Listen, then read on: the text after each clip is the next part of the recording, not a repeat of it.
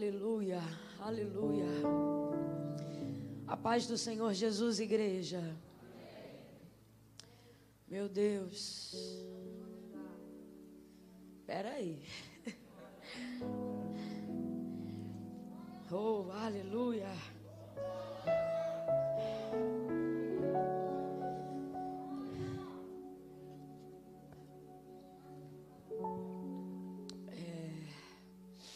Sensação que eu estou tendo agora é quando você coloca comida demais na boca, sabe?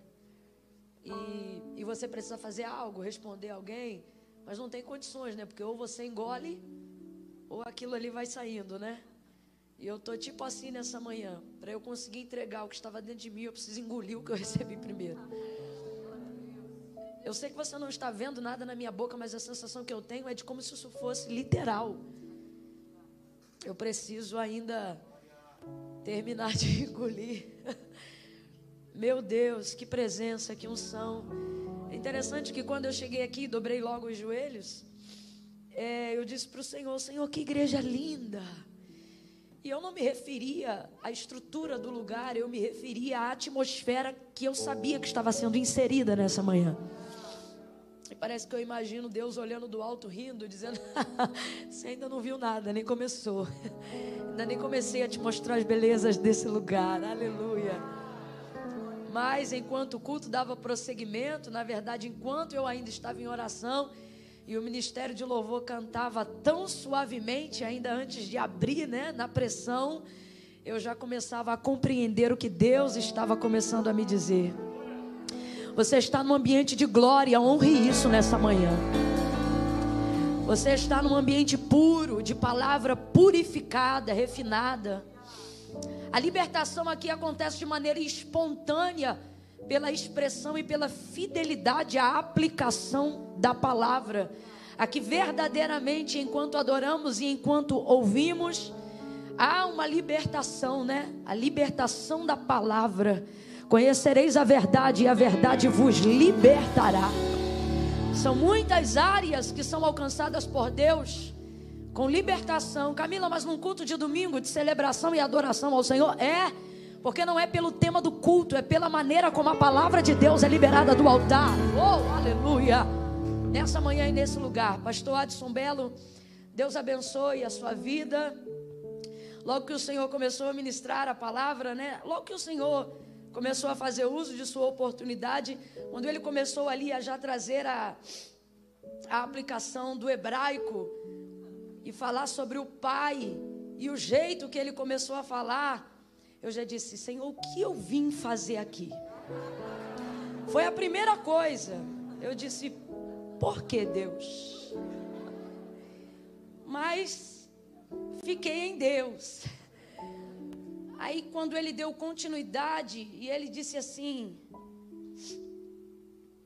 sobre o que significava o pai aplicando o texto. Aí eu disse: Já sei, Senhor. O Senhor me trouxe hoje aqui porque é necessário que nessa manhã eu seja envergonhada. É da tua vontade isto nesta manhã.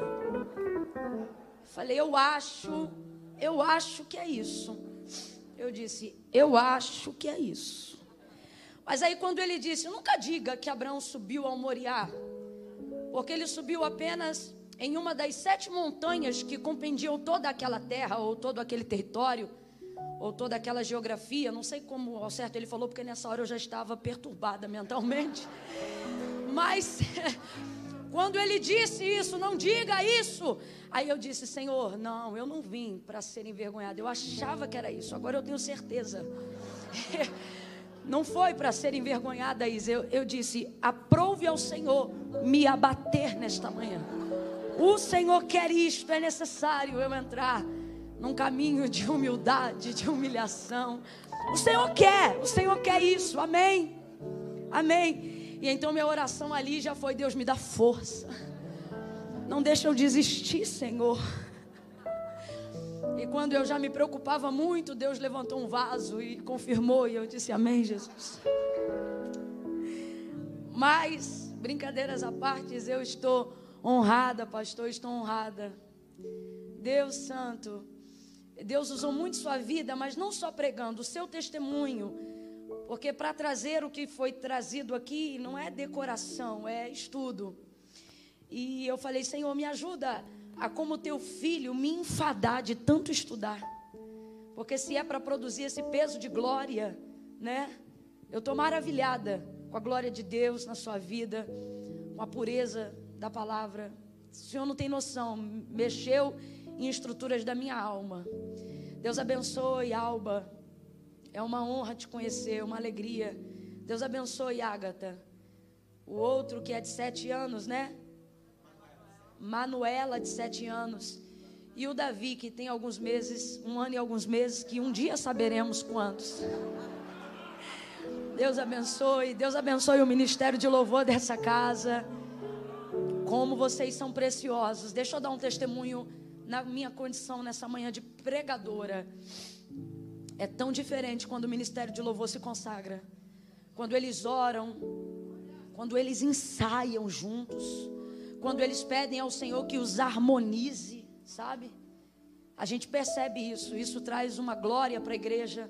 Deus habita no meio dos louvores, mas não participa de músicos imundos, sabe? Não, não, não é porque tem louvor que Deus entra, até porque uma coisa é louvor e outra coisa é música, né?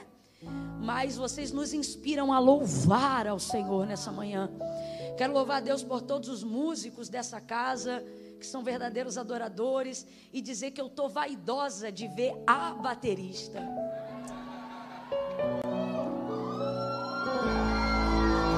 Mano, ela, ela toca muito. Não, olha, se ela tivesse assim, tipo, me ajuda, Senhor, eu nem falava nada, eu só dizia, Deus te abençoe, minha filha. Mas não, ela honra o artigo definido a. Ela, poxa, Desculpa, né? Todos são maravilhosos, mas assim, eu fiquei vaidosa da menina. Glória a Deus. Abra comigo a sua Bíblia no Evangelho do Senhor Jesus, segundo escreveu Lucas. Glória a Deus. Evangelho do Senhor Jesus, segundo escreveu Lucas, capítulo de número 5. Enquanto você vai localizando o texto sagrado, deixa eu expressar o tamanho da minha alegria pessoal de ter hoje aqui nessa manhã a pastora Isa Reis. Aplauda o Senhor pela vida dessa serva, mas aplauda com júbilo. Quem conhece sabe, quem não conhece precisa conhecer. Não é saber de um ou de dois. Se não conhece, diz que não conhece. Mas você precisa conhecer. Uma das coisas que sempre me, me admirou na Isa, me inspirou foi sua pureza. Pureza é poder, porque a Isa, ela tem cara de marra. Por causa do jeito, aí quem não conhece diz, é marra. Alinhada, arrumada, sempre cheirosa. Essa menina já deu parafuso na minha cabeça da gente entrar num culto que termina de noite, ela emendar numa vigília, eu não ir para vigília, porque sabia que tinha que levantar cedo e eu levantava de qualquer jeito, porque quando eu conheci Isa, eu ainda era daquela daquele estereótipo mais assembleanossauro. Ela lavava o rosto, botava roupa e ia para a igreja. E Isa já não, sempre foi à frente do seu tempo. E aí eu ficava, dava parafuso na minha cabeça, porque eu já não ia para a vigília por cansaço do culto da noite. Ia, Isa ia para a vigília, chegava de manhã, entrava no quarto, dormia uma, duas horas e bugava a minha cabeça, porque quando dava oito da manhã que eu descia para tomar café, ela já estava. Só que não estava com a cara virada, já estava pronta como se tivesse dormido 12 horas. E eu, que não tinha usufruído metade do tempo, chegava trupicando e ela pronta. Eu dizia: essa menina deve ter pacto com alguma coisa. Porque, e tem, como Deus Altíssimo. E aí eu lembro que sempre quem estava comigo eu ainda dizia assim: E tu acredita que ela ainda tem filho? Três, só três. E sempre zelosa com tudo. Com tudo. E aí quando você para para ouvir, para para conversar, Você não diz só eu preciso ser crente, eu quero testemunhar isso da sua vida, Isa. Quem tem a oportunidade de compartilhar, nem que seja cinco minutos de conversa com você, não é de vida, não, de cinco minutos, sai com a sensação assim: eu preciso ser mais gente. Então eu quero louvar a Deus porque ela me inspira de diversas maneiras, como ministra, como adoradora. É alguém de caráter elibado, de uma moral elibada. E eu não estou falando porque eu ouvi, porque eu conheci na caminhada, já há alguns poucos anos. Então, ter você aqui nessa manhã me honra muito. E eu queria compartilhar isso com a igreja, viu? Deus abençoe aí nossos amigos, Vini, Gil, Ana Rita. Ana Rita, só faz assim, me grita o nome do seu esposo. Delson. Irmão Delson, Deus te abençoe. Irmão Delson, eu não sei, eu tenho a impressão que ele é aquela pessoa que anda devagar para não pecar de tão cauteloso que ele é. Deus abençoe, é uma alegria ele conhecer. Gente, eu trouxe alguns materiais. Quem desejar adquirir, eles vão estar disponíveis no anexo aqui do prédio. Eu pedi umas obreiras abençoadas para ajudarem a minha mãe. Porque assim, quer ânimo? Chama minha mãe. Alegria? Chama minha mãe. Quer conversar, uma indicação, uma palavra, um aperto de mão, um abraço? Hoje não, mas chama minha mãe. Agora, vai precisar usar máquina de cartão? Chama as obreiras que eu já pedi elas para me ajudarem e elas vão estar lá junto com a minha mãe. Então tem a bata do leão, se você desejar adquirir. Fiquei sabendo que a esposa do pastor, a Alba, conhece alguma coisa, né, de estilista, trabalha e tal. E aí eu eu gosto dessa bata, pastora Alba, porque ela, eu fiquei sabendo que na linha da, da, da indústria da moda, ela tem o efeito block color que tudo que você mescla com preto e cinza te dá capacidade de combinar com qualquer coisa. Aí eu disse: se eu vou fazer roupa para crente, tem que ser preto e cinza, porque nem todo mundo sabe combinar, mas quem mete essa bata aqui, o que botar vai dar certo. E isso ajuda bastante na hora de se arrumar para ir para a igreja. Então tem essa bata, tem o vestido fé. Esse vestido eu gosto dele porque ele tem uma malha grossa e bem estruturada e a gola piquê. Camila, por que você está falando isso? Porque se a pessoa é muito magrinha, esse vestido dá uma sensação de corpulência, então fica mais ajustado no corpo. Camila, e se for muito gordinha, porque a malha é grossa, ele não mostra a dobra, fica lisinho, é uma benção. E esse outro, que é o que eu mais gosto, e é o queridinho delas, é o vestido do leão, tubinho preto, todo colorido. Colocou uma jaqueta e um tênisinho, derruba 10 anos em qualquer idade. Ninguém diz que você tem a idade que tem. Agora, colocou um blazer e uma sandália de salto alto, derruba 10 quilos. Aí você vê qual é a área da sua necessidade. Você leva para mim? Cadê a brigada? Glória a Deus, vai estar disponível lá fora. Lucas capítulo 5. Eu vou tentar falar pouco para errar o menos possível. Porque eu, eu era daquelas que dizia, porque quando Abraão subiu no Moriá, mas nunca mais. Nunca mais. Então vou tentar falar pouco para não errar muito.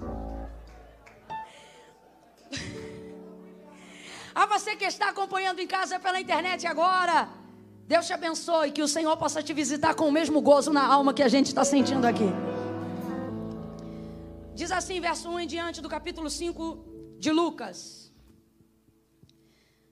Apertando a multidão para ouvir a palavra de Deus, Estava ele junto ao lago de Genezaré e viu dois barcos. Quantos barcos, igreja? Quantos barcos? Viu dois barcos à beira da praia do lago. Mas os pescadores, havendo desembarcado, lavavam as redes. E entrando em um dos barcos, que era o de Simão, pediu-lhe que o afastasse um pouco da praia e, assentando-se, ensinava do barco a multidão. Quando acabou de falar, disse a Simão: Faze-te ao mar alto e lançai as vossas redes para pescar.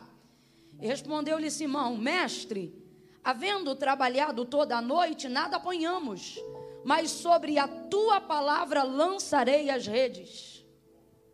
E fazendo assim, colheram uma grande, diga comigo, grande, diga grande, uma grande quantidade de peixes, de modo que se rompia a rede e precisavam fazer sinal aos companheiros que estavam no outro barco para que fossem ajudá-los. E eles foram e encheram ambos os barcos de maneira tal que quase, diga quase, diga quase Isso, de maneira tal que quase iam a pique. Somente até aqui você diga amém. Diga graças a Deus por essa palavra. Agora eu vou contar de uma a três, e quando eu disser três, eu gostaria que você liberasse em direção a alguém uma palavra que determina um dos rumos proféticos que o Senhor nos confiou para esta manhã.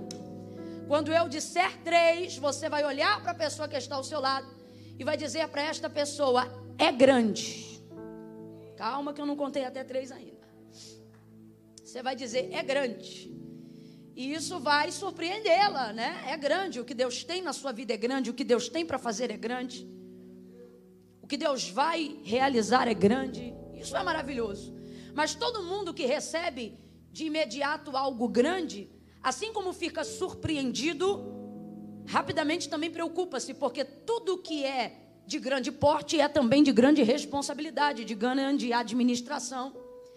Então, quando você disser é grande, ele vai gostar, mas ele vai pensar, ixi, é grande. E aí você vai acalmá-lo em seguida. Você vai dizer, é grande. Primeiro vai dar ele consciência da responsabilidade e vai dizer, vai abalar vai abalar. Porque se é grande, vai abalar.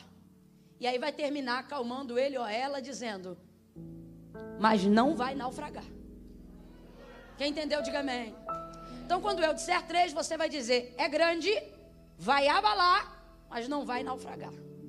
É grande, vai abalar, mas não vai naufragar. É um, é dois, é três, vai. É grande, vai abalar não vai afundar. Diga glória a Deus. Diga glória a Deus. Não vai afundar. A epígrafe da maioria dos, das Bíblias, né? O pessoal que tem aí a parte em negrito em cima, vai estar quase que genericamente escrito a pesca maravilhosa. Esse é o contexto e o intitulado dessa mensagem, a pesca maravilhosa. É interessante que não é o milagre da pesca, não. Não é a provisão da pesca. Não, é a pesca maravilhosa. A grosso modo, o que é maravilhoso? Maravilhoso é quando eu preciso utilizar um predicado que seja melhor do que bom. E você diz, ah, Camila, se eu precisar utilizar alguma coisa que seja melhor do que bom, eu digo que é ótimo. Mas se você precisa usar uma expressão verbal para enaltecer algo que é melhor do que bom, que é melhor do que ótimo, então você utiliza essa expressão. Você diz, olha, isto é maravilhoso. O próprio Senhor, pela boca do profeta, vai trazer essa característica de si próprio e acerca do seu nome, quando ele diz: Visto que eu sou maravilhoso, melhor do que bom, melhor do que ótimo, o nosso Deus, ele é maravilhoso. E um Deus maravilhoso é um Deus de maravilhas. Então, esse milagre, ele fala muito mais do que apenas uma prestação de socorro. O milagre da pesca maravilhosa ele fala sobre um Deus que provê e que manifesta coisas grandiosas além da esfera da necessidade. Eu não sei se por uma questão do nosso país ter passado e viver até hoje em áreas e em limites na margem da miserabilidade e da pobreza, a gente acabou criando uma forma de estudo teológico onde nos relacionamos com Deus dentro de um formato de muita necessidade, o pastor ele falou hoje cedo sobre a questão da nossa visão paterna de Deus, ou melhor, sobre a responsabilidade paterna de Deus em relação a nós. Mas às vezes a gente tem uma visão muito equivocada da nossa visão de paternidade como Deus. Primeiro, porque às vezes a gente está sobre a referência de um trauma, ou seja, um pai que nos deixou ou que só nos registrou, mas não nos deu absolutamente nenhuma assistência. E indiretamente por guardar isso no cognitivo, ainda que não esteja na nossa memória latente, a gente acaba reverberando isso na nossa comunicação com Deus, achando que o nosso Deus é um Deus provedor das nossas necessidades. E a nossa cabeça acaba trabalhando tanto nessa esfera, tanto, tanto nessa voltagem, que a gente nem se dá conta que, mesmo diante de palavras claras e expressivas de como Deus deseja se relacionar conosco, ainda assim a gente acaba limitando esse relacionamento a uma provisão de necessidades. A gente começa a reproduzir como se isso fosse via de regra no relacionamento de Deus para conosco, dizendo que Deus só supre as nossas necessidades, dizendo que Deus não faz o que a gente deseja, mas só faz o que a gente precisa. Isso é um equívoco muito grande, para não dizer uma incoerência muito grande, porque você, por exemplo, está com um calçado que não é necessariamente o um chinelo.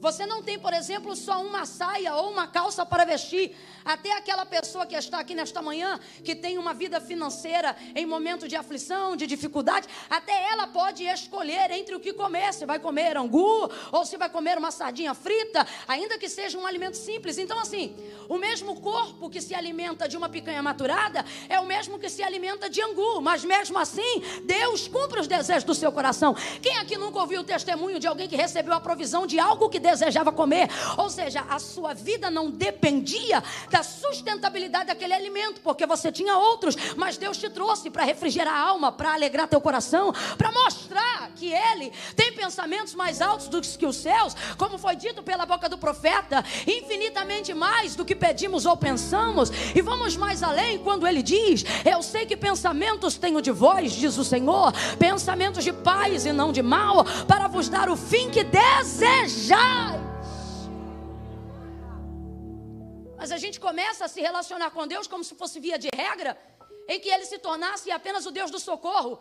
E com isso nos distanciamos dessa real paternidade de Deus. Quando o próprio Jesus vai dar uma palavra de direcionamento aos seus discípulos, e ele vai dizer: Eu não quero que vocês andem ansiosos por coisa alguma, nem pelo que comeremos, nem fiquem aí pensando o que beberemos ou o que vestiremos. Ele não diz o vosso socorro, ele não diz o vosso provedor, ele diz o vosso Pai que está no céu.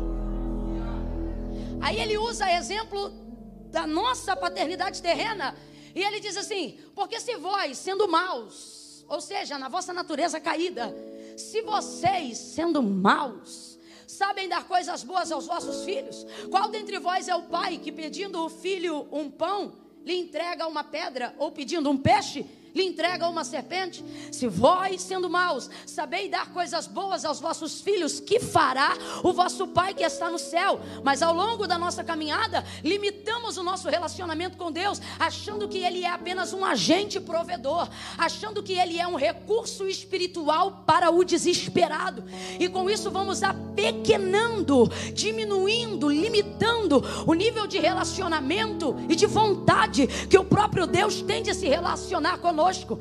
Quando Jesus fala o que eu acabei de dizer acerca da ansiedade, da provisão diária, ele está dizendo: ei, se vocês soubessem que o Pai que está no céu, ele disponibiliza isso para vocês, até sem vocês pedirem, vocês utilizavam o tempo de relacionamento para falar em outras coisas, para tocar em outros assuntos, para expressarem de outras necessidades. Eu vou falar bem rasgado e você vai entender. Crente que tem Deus como Pai, confessou Jesus Cristo como Senhor, crente e gente que entendeu a filiação que tem em Deus, em Cristo Jesus, ele não dobra joelho pedindo só arroz e feijão, ele dobra joelho e fala de sonhos do futuro, ele compartilha coisas que estão no âmago, no íntimo da alma.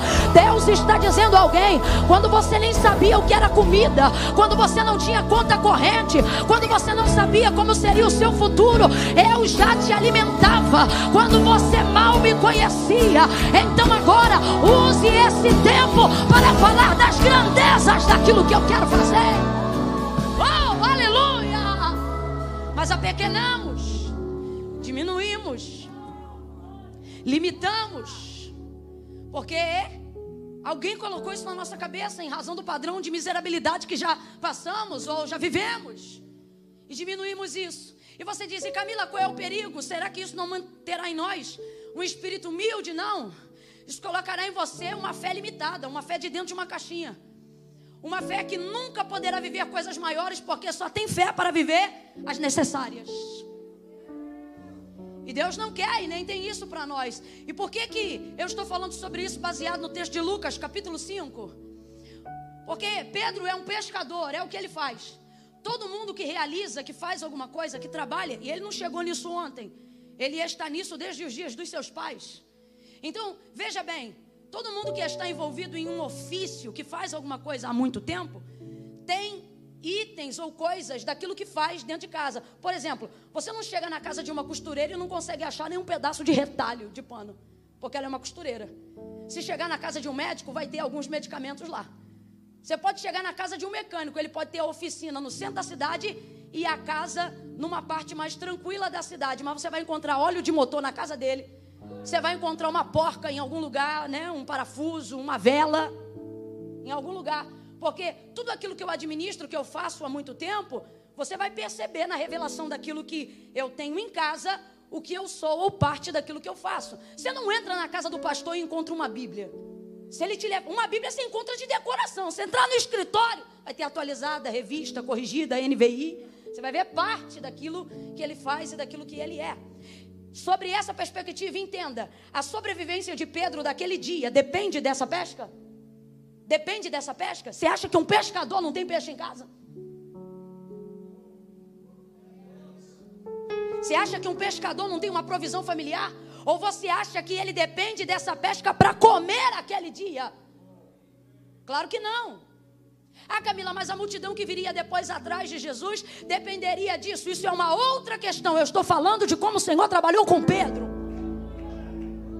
Eu estou falando daquilo que cabia a Pedro. Ele não dependia disso. É por isso que deu a hora. Não deu resultado? Vou lavar a rede. Simplesmente por isso. Então, ele está lá lavando a rede e nisto vem chegando Jesus. E a visão antecipada que Jesus expressa sobre algo já determina o que ele vai fazer antes que faça. Se você estiver atento ao que Jesus olha, se você vê o que Jesus vê, na capacidade de visão de Jesus, tudo aquilo que ele vê pertence a um cenário de milagre. Tudo aquilo que ele vê está encaixado dentro de um propósito. Camila, eu não entendi. Eu não estou falando dos olhos de Deus que passeiam sobre a terra. Eu estou falando quando os olhos de Deus, quando os olhos de Jesus, quando os olhos de Deus estão sobre alguém para um momento, para alguma coisa. Eu não estou falando de algo no geral. Eu não estou falando de uma graça comum. Eu estou falando daquilo de imediato que Deus pretende fazer quando passa, quando vê, quando olha, quando escolhe. Por exemplo, João capítulo 9, e passando, Jesus viu um cego. Jesus via tudo. Jesus tinha um continente na cabeça. Ele sabia quem estava em Judeia e sabia quem estava em Samaria. Ele tinha absolutamente tudo. Jesus vê essa igreja hoje sem paredes. Você olha essa parede e vê a parede. Jesus vê o que está atrás da parede. Para ele, o mundo não tem muros. Ele vê a terra com um olhar e atravessa o globo e sabe o que está embaixo do firmamento. E se olhar de baixo para cima, ele vê o que está acima das mais altas nuvens do céu do trono onde Deus ocupa. Tudo é patente aos seus olhos, mas eu estou falando de quando ele para e olha. João 9, passando Jesus viu um cego. Aí dali você já sabe, teve milagre, teve glória, teve sinagoga, teve escândalo, é, espetáculo, perdão, para a glória de Deus. Porque ele viu. Se Jesus vê, se você ouvir, ouvir a palavra de Deus, expressando o que ele vê, pode entender que tudo que está na sua visão e ao alcance do seu olhar será movido. O que você precisa entender? Camila, eu sou o único crente lá na minha casa. Você que vê isso. Deus, quando olha para você, vê tudo que te envolve, vê tudo que compreende esse cenário. Isso é tão verdade que não fazia parte o restante da parentela de Abraão do que Deus queria fazer. Então Deus mudou a geografia para compilar a visão. Porque se tiver no alcance de Deus, o que ele vê, ele vai mover. E se não tiver no alcance da visão imediata dele, e você mostrar, ele vai na sua visão. Mateus 15, 21. A mulher clamava: Tem misericórdia de mim, que minha filha, sabe o que ela está dizendo? Olha para mim, mas não esqueça, eu vim buscar pela minha filha. Ele está ali com ela, mas age na vida da filha, porque ela não está dizendo: Olha para mim, ela está dizendo: Eu vim por causa dela, olha para ela. E aí Jesus vai lá e liberta a menina. Quem está entendendo, diga amém. O que o olhar de Deus alcança. Nessa perspectiva que eu estou explicando. O que o olhar do homem alcança. Deus está dizendo: se cabe na sua visão, vai caber na sua mão. Não, não. Se cabe na sua visão, vai caber na sua mão. Se existir aqui dentro, realizar do lado de fora é apenas uma questão de tempo se pulsar aqui dentro, cumprir do lado de fora é só uma questão de tempo. Deus está dizendo: se tu podes ver, tu poderás crer. E se tu podes crer, tudo é possível ao que crê. Vai realizar, vai cumprir e vai acontecer. O Senhor disse a Abraão: levanta a cabeça e olha, mas mira longe Porque tudo que a sua vista alcançar, ele não diz aonde o seu pé entrar. Ele diz tudo que a sua vista alcançar. Seu pé vai entrar. E eu vou te dar. Você quer entrar primeiro com a mão? A mão é muito limitada, ela só pega a distância de um metro de onde eu estou. Sabe aquele controle que você se estica para pegar? Você só vai pegar a mesma proporção do braço que você tem. Porque é limitado. Mas se você vê aqui dentro, se a visão for grande, não importa o tamanho da mão. Se a visão for grande, não importa o tamanho da perna. Se a visão for grande, não importa quantos zeros hoje tem na sua conta. Se a visão for grande, não importa se está no positivo ou no negativo. Se a visão for grande, não interessa se está no leito acamado. Se a visão for grande, não importa se pegou Covid-19. Se a visão for grande, você vai levantar dessa cama. Se a visão for grande, Deus vai visitar esta família. Se a visão for grande, o seu pé vai pisar, sua mão vai alcançar. A IMAF tem fé para crer no que eu vou dizer. Se a visão for grande, esse prédio oh, não vai comportar o que Deus vai fazer aqui. Vai revelar grande São Paulo, vai reverberar no interior de São Paulo. E quando alguém perguntar, vocês tinham muito dinheiro, vocês vão dizer não. A gente tinha muita visão, visão, visão, visão, visão. A gente tinha visão.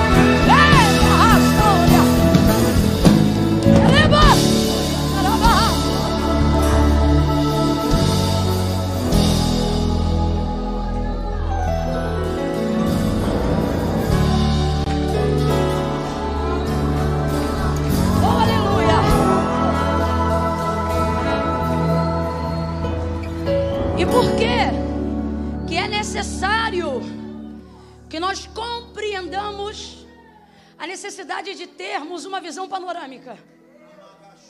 Uma visão panorâmica. Lembra aí da característica do seu celular? Tem uma partezinha nas modalidades de fotografia, aonde uma delas está escrito foto panorâmica. É a capacidade de conseguir através de um único instrumento pegar uma visão total ou a maior parte da visão de um lugar. Se você tem um celular um pouquinho mais goiaba, ele só vai pegar 180. Se você já está numa visão, se você já tem um celular a mais, pan, ele pega até 360. Se você tem a GoPro, você pega de cima e fecha embaixo. Isso tudo vai depender do instrumento que você tem. Isso vai depender da perspectiva, do ângulo que você vê. Então veja bem, quando Jesus chega à beira daquela praia, o texto já diz o que ele vê. Chegando, viu quantos barcos? Você vai ver ele ministrando o tempo todo de um em um e para um, que é o de Pedro. Mas você não pode esquecer. Você não pode se emocionar com o durante e esquecer o que ele viu antes. Porque ele só vai trabalhar em cima daquilo que ele viu. Então, se ele já te mostrou o que ele viu, se ele já compartilhou, compartilhou com você a visão, você não pode se emocionar que só o seu barco está em atividade. Você tem que entender que ele viu dois. E se ele viu dois, tem obra para os dois, milagre para os dois, porque ele está compreendendo todos os participantes dentro daquilo que ele viu na mesma visão, mesmo que esteja utilizando o barco de um só. Agora, como é que isso vai acontecer? A primeira coisa, e é por isso que a gente precisa corrigir esse falso, esse sofisma teológico que a gente foi desenvolvendo ao longo do tempo, de que Deus só trabalha de acordo com a necessidade. E por que precisamos dissolver isso para viver as coisas grandes da parte do Senhor, para compreender a visão que Deus tem a nosso respeito, para ver aquilo que Deus está vendo e quer revelar a nós? Precisamos dissolver isso, porque Deus trabalha segundo a medida da nossa fé. Então, se você limita, isto também vem de maneira limitada para você. O poder é limitado, a glória é limitada, a revelação é limitada. E, sobretudo, há um mecanismo para a realização de milagre. Camila, um mecanismo, um mecanismo. Se eu fosse traduzir isso agora como se fosse uma aula, eu não utilizaria apenas o critério da soberana vontade de Deus, mas eu falaria para você metodologicamente e sistematicamente que há um mecanismo para a realização de milagres. E a primeira base para a realização de milagres, Camila, isso, isso está disponível para aprendizado? Está, está na Bíblia Sagrada. A primeira, o primeiro comportamento, a primeira virada de chave de mente, a primeira coisa que precisamos dissolver para aprender a expressão da verdade para a realização de milagres é esse: Deus não trabalha só para necessidade. Não é via de regra que Deus só faça milagre para quem precisa. E eu Estabelecendo que isso não é via de regra, estabelecerei agora algo que de certo é via de regra. O que, Camila? Milagre não é para quem precisa, é para quem deseja. Vou mais além. Milagre não é para quem precisa, milagre é para quem espera. Há uma expectativa para que haja milagre. Se não houver expectativa, não haverá milagre. Por quê? Deus não faz milagre nem por causa de mim e nem por causa da minha necessidade. O que move Deus a fazer milagre é a revelação de sua glória. Perguntaram, Rabi, quem pecou? Ele ou os pais para que nascesse cego? João 9. Jesus diz: nem ele, nem seus pais. Mas isto aconteceu para que se manifeste nele a glória de Deus. Aquele homem tinha mais de 30 anos de idade e ele já estava habituado a não ver, mas mesmo assim Jesus vai lhe abrir a visão. Ele era cego de nascença, nunca viu e não faria falta ver depois de 30 anos sem ver, mas mesmo assim Jesus lhe abriu a visão. Se você olhar, o homem não pediu para ver. Se você olhar, o homem não suplicou para ver. Se você olhar, ele não chamou Jesus. Foi Jesus que parou onde ele estava. Mas o que motivou Jesus a fazer milagre? Ele disse: nem por causa do pai, nem por causa da mãe e nem por causa dele. Isto vai acontecer agora para a glória do meu Pai que está no céu. Camilo, o que você você está dizendo: milagre não é realizado para preciosismo, para esfregar na cara de ninguém e dizer eu tenho um testemunho. Não. Milagre é assim, porque dele, nele, por causa de mim, não, por ele, para minha família, não, para ele. São todas as coisas todas as coisas. Porque dele, nele, por ele, para ele, são todas as coisas. Qual é a expectativa que eu tenho para que Deus faça? Se a expectativa for correta, para a glória de seu nome, fará. E qual é a segunda coisa? Entender que eu não tenho que entrar na margem da miséria para provar riqueza. Qual é a segunda coisa? É isso. É compreender que eu não tenho que chegar à beira do abismo da morte para ter vida. É compreender que eu não tenho que chegar no limite da infelicidade conjugal para ver a ação de Deus na minha vida. Porque se você só adora e só motiva a sua expectativa de acordo com as suas necessidades, em pouco tempo você se rebelará contra o seu Deus. Porque se você baseia a ação favorável de Deus, de acordo com as necessidades minhas ou de alguém, em pouco tempo você chegará à conclusão de que serve um Deus injusto. Porque você dirá, o outro precisa e não recebeu, o outro que não precisa está melhor do que o outro que necessitava. Você começará a indagar por que, que tem tanta gente debaixo da ponte, por que, que tem tanta gente que não sai do crack, por que, que tem tanta gente de coração bom, mas de obras mais. E você começará a desenvolver a ideia de um Deus que ou age aleatoriamente, que não trabalha pautado na justiça e vai colocar isso na conta da soberania dele, ou então você vai chegar à conclusão de que não está servindo um Deus justo o suficiente, porque ele só age de acordo com as necessidades. E o pior, ele escolhe a quem vai ajudar de acordo com as necessidades, porque você vai ver gente que tem necessidade não recebendo milagre e nem provisão. Então nós precisamos compreender que milagre não é a mola propulsora, nem que necessidade não é a mola propulsora, nem a única via de regra que Deus utiliza para realizar milagre.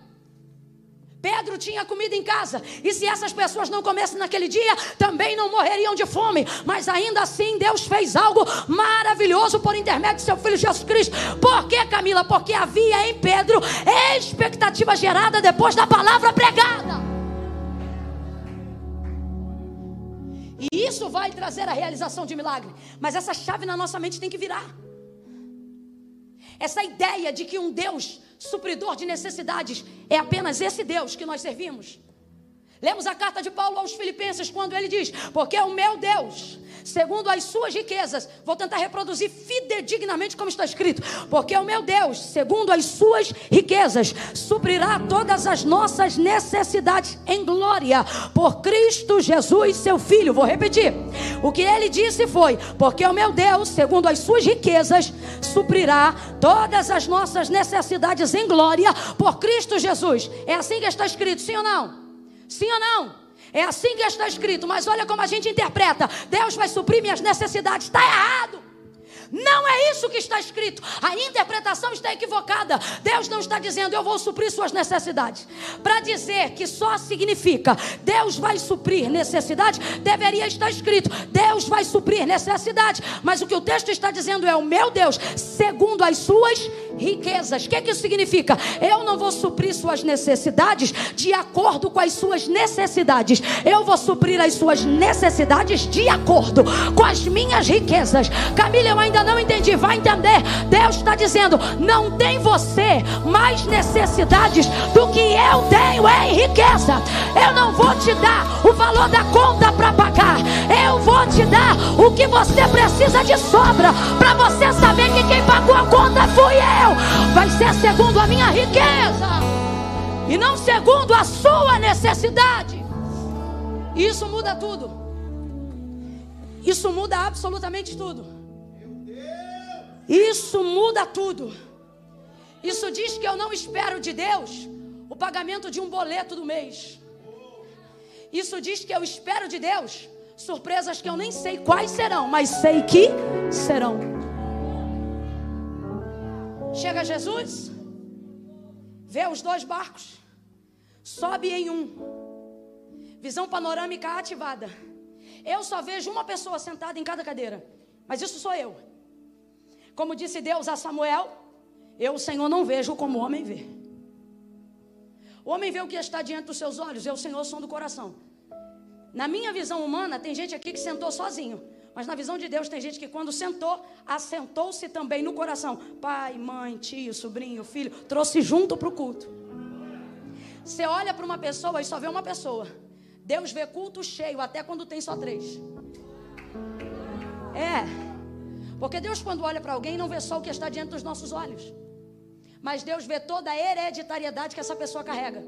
Tudo aquilo que está na visão do nome que está revelado diante dos seus olhos. Por exemplo, você olha para Abraão e vê um homem. Deus olha para Abraão e vê milhões de judeus. Bilhões de judeus. Trilhões. Calma, Camila, não tem isso tudo. Conta a quantidade de geração e você vai ver se já não teve. Deus olha para ele e não vê só um homem, mas vê um pai de uma grande e nem podia ter filho. Tem esterilidade no ventre de Sara? Não, mas Deus já está compartilhando com Abraão a sua. Se tiver visão, meu irmão, pode não ter útero, mas vai ter filho.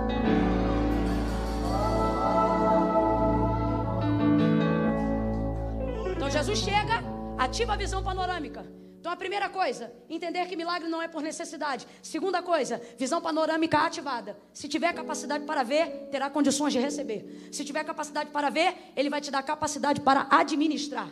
Camila, mas se é grande, como é que vai caber tudo na minha mão? Já olha para alguém e diz: não cabe. Não cabe. Camila, mas se é grande e não cabe, por que, que Deus vai me dar? Porque Deus não te fez para ser uma represa. Deus não te fez para ser uma caixa d'água. Vou falar mais rasgado. Deus te fez para ser canal. Deus te fez para ser um rio. Ele olhou para a mulher samaritana e ele não disse para ela: Dentro de ti brotará uma caixa d'água. Não. É a fonte sentada em cima da fonte, dizendo: Se tu crer, vai nascer de você outro rio que vai saltar para a vida eterna. Sabe o que ele está dizendo? Quando eu confiar a você tudo que eu determinei sobre a tua vida, você não vai reter, vai passar por você e você nunca vai empobrecer. Porque até a maré baixa, mas o rio que abastece o mar não seca. Deus está dizendo: Eu vou fazer de você um rio, eu vou fazer de você uma fonte, eu vou fazer de você um administrador de riqueza. Então já, já, já, já, já corrige a visão panorâmica dele e diga para ele: Já vou te dizer, não cabe. É por isso que você não pode reter, senão a rede rasga. Não cabe. Jesus olha a visão, dois barcos, escolhe o de Pedro. Por quê? Não sei. Tem a menor ideia. Claro que o chamado era de Pedro, tem uma série de coisas. Mas tem uma série de probabilidades. Então vamos ficar só com o que está escrito hoje. Escola de Pedro, entra no barco de Pedro. Porque vai haver milagre. Mas Jesus não foi ali para multiplicar peixe, Jesus foi ali para chamar um homem. Tem coisa que ele faz só porque está no caminho, não porque é a direção. Não porque é o destino final. É igual Abraão. Lembra quando ele disse: Sai da tua terra e vai para uma terra em que eu vou te mostrar. Abraão sabia qual era a terra? Deus sabia qual era a terra? Por que não contou Abraão? Porque no fundo Deus não está chamando Abraão para conhecer Canaã. Deus está chamando Abraão para andar com ele. Porque quando você recebe de Deus uma promessa, você até olha para a promessa. Mas depois que você caminha com Deus, a promessa é o que menos importa. Por isso que depois da quantidade de peixe, o texto diz que ele nem olhou para o peixe, largou rede, largou peixe, largou tudo e foi seguir a Jesus. Então tem coisa que vai acontecer porque está no caminho, mas não é o destino final. Aí ele prega do barco de Pedro. O restante para mim é caminho, porque o destino era Pedro. Prega do barco de Pedro. Traz uma palavra naquela manhã. Irmão, não tem culto que se compare, pode ter até melhor, mas nenhum culto bate páreo com o culto da manhã. Em que aspecto você está falando? Em aspecto de atmosfera. Por quê? Porque não deu tempo de pecar no decorrer do dia. Você mal levanta, acorda, bota a roupa, ainda está botando a mente no lugar e chega no culto. Não xingou ninguém, não amaldiçoou no trânsito, não brigou em casa, não reclamou da louça, você vem na paz. Então você imagine um culto da manhã, um culto puro. Agora imagine um culto.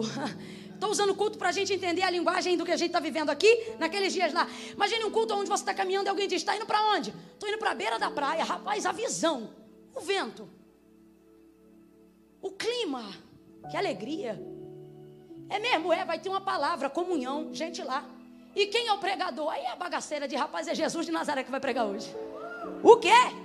O filho da Maria, o filho do José, o filho do Deus Altíssimo, menino. Ele vai pegar lá na praia hoje. Sobe Jesus no barco de Pedro e começa a pregar. Começa a ministrar a palavra naquela manhã. Irmão, se ser humano de carne e osso igual a gente, ministra uma palavra e já muda a nossa expectativa, muda a disposição do nosso ânimo. Você imagina o que, que era ouvir o verbo pregando o verbo. É por isso que ele dizia: em verdade é verdade. Ele está dizendo: sou a verdade que falo, sou a verdade que vivo e sou a verdade que entrego. É tudo verdade, de verdade, na hora, ao vivo e em tempo real. E isso se mantém, tá? mesmo sendo mais ele carne entre os homens, isso se mantém, porque você vai ver que a narrativa dos evangelhos, sobretudo a de João, está sempre no verbo continuativo. E Jesus ia passando, e Jesus ia curando, e Jesus ia fazendo. Por quê? Porque se tiver dois ou três, ele vem e continua fazendo, continua passando, continua operando. Chega ele, ministra do barco de Pedro naquela manhã. E Pedro está lavando as redes, mas ninguém consegue continuar lavando depois que Jesus chega. E mesmo que esteja lavando, mesmo que esteja lavando, ele vai parar para ouvir o que Jesus está dizendo, ou vai conseguir ouvir, mesmo que esteja fazendo o que está fazendo. Vai ouvir. E ninguém que ouve Jesus, irmão, não é Camila Barro, não, ninguém que ouve Jesus. É por isso que eu procuro falar só o que está escrito aqui, porque se for persuasão humana, é um enfado. Você vai dizer, mas é uma gritaria, para que isso? Mas se Jesus vem em cima disso tudo, abafa minhas falhas, e aí você diz: Eita, Jesus falou comigo nessa manhã. Imagine agora Pedro ouvindo Jesus. E ele já tem uma expectativa no coração. Agora, veja: ele sabe que Jesus é o Filho do Deus vivo? Ainda não. Sabe que é o Verbo em carne? Também não. Só que Jesus é um pregador excelente. E ele tem o que nenhum dos doutores da lei tinha: um nível de autoridade para pregar que ninguém tinha. E não é só por ser o filho de Deus, mas é por ser o legislador da lei que eles promoveram. Então ninguém vai falar melhor de uma obra do que o autor da obra, sim ou não? Então é mais ou menos a mesma coisa. E o povo dizia: ele até fala o que a gente já ouviu, mas ele fala como quem tem autoridade. Pedro está ouvindo um sermão que nunca ouviu. Pedro está envolvido numa graça que nunca sentiu. E quando ele vê, Jesus termina de pegar, de trazer a palavra, o ensino daquela manhã, desce do barco, vira em direção a ele e é aquela hora que você vê alguém que você admira Porque tocou nele, é Jesus. E vem chegando em sua direção. Sabe quando você tem alguém como referência e de repente essa pessoa te liga? Já viu isso em programa de televisão? Você acha que alguém está muito alto. Aí o telefone da tua casa toca, o apresentador está ao vivo e diz, é fulano. A pessoa diz, tá, e eu sou a fulano. E desliga na cara. Quer dizer, é uma referência muito alta para estar tá perto de mim. Quando Jesus vem chegando, ele não anuncia quem é, mas Jesus traz uma multidão muito grande. Ele tem a massa com ele, então ele é importante. Será que é João Batista? Não, não é João Batista. Então quem é esse? Está aí. Vai falar, todo mundo para para ouvir. Ele tem uma popularidade impressionante. Esse homem merece atenção. Depois que ele termina de pregar ou de trazer a palavra, que palavra! Tudo isso vai gerando nele expectativa. E de repente, o homem dos milhares fita um. O homem dos muitos vai em um. É você sentir-se escolhido no meio da multidão. No meio da multidão. Eu imagino que o coração de Pedro já não está mais batendo aqui, já está batendo aqui. Sabe quando bate aqui? Tum, tum, tum, tum. Jesus chega diante dele e libera a palavra. Libera a palavra.